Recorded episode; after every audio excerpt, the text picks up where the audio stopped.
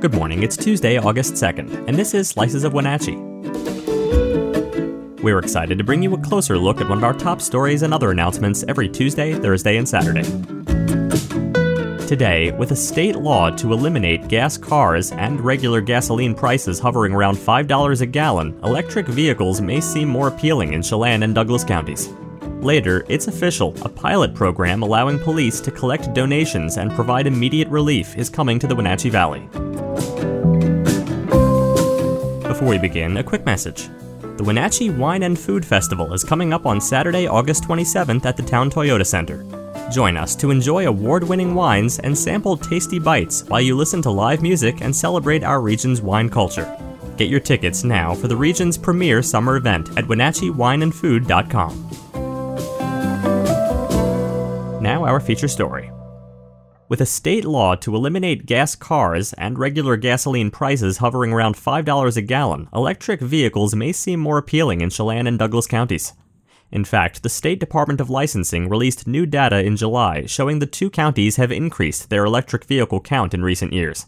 And numbers likely will continue to increase, considering state lawmakers passed a bill to end the sales of new gasoline powered cars by 2030. The trend goes beyond Chelan and Douglas counties. The number of electric vehicles is growing statewide. In January 2018, Chelan County had 133 electric vehicles and Douglas County had 77. Statewide, the number of electric vehicles grew from 23,120 in January 2017 to 90,928 in December 2021. But the increase in electric vehicle numbers has some people worried, as the electric grid may not be capable of charging all those vehicles, especially at the same time. About $2.1 trillion in capital investments is needed by 2030 alone for the U.S. to work toward a near zero emission economy, according to the National Academy of Sciences. Of that total, a significant amount will be needed to accommodate increased electricity load due to EVs and space heating. Under the Infrastructure Investment and Jobs Act, for example, states will spend $7.5 billion over the next five years on EV charging infrastructure, according to the National Academies. And the systems needed to plan, fund, install, and manage this infrastructure require the coordination of many public and private sector entities. Wells Dam, Douglas County PUD's primary generating resource, has a peak capacity of about 840,000 kilowatts at any given time, so adding all electric vehicles to the PUD's demand right now would not work. Gary Ivory, Douglas County PUD general manager, explained that there's about 33,000 cars in Douglas County, and if they all plugged in at the same time, the lights would definitely go out. If all Chelan County vehicles were electric, there would be about 280,000 megawatts more per year needed, according to Rachel Hanson, the Chelan County PUD spokesperson. The amount would be enough to power 12,000 homes and a 16% increase over the PUD's total 2021 countywide load. The impact would depend on how many customers switch to electric vehicles, where they charge, and what time of day.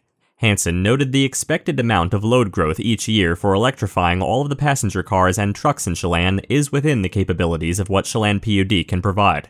She also said they can make adjustments to accommodate additional load as needed. The more gradually that happens, the easier the transition will be.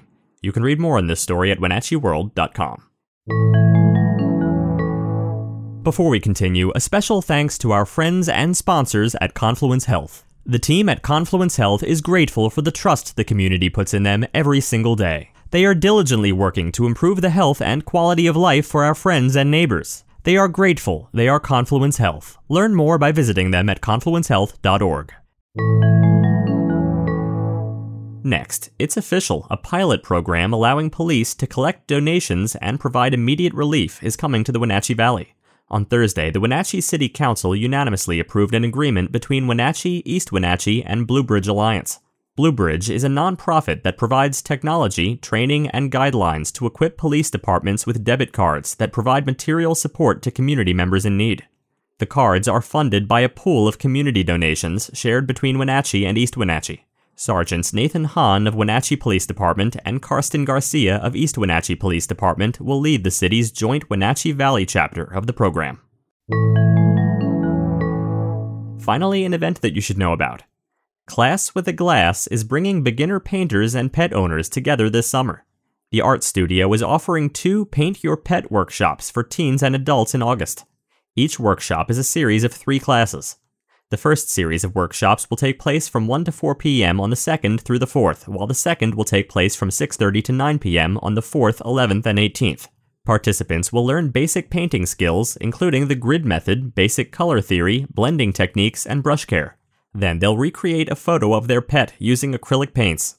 Everyone will get a set of five brushes to use during the workshop and to take home afterward. For more information or to register for the class, visit wwrld.us slash cwag or email info at classwithaglass.com. Thanks for listening. For more information on all the stories you heard today, visit us at WenatcheeWorld.com.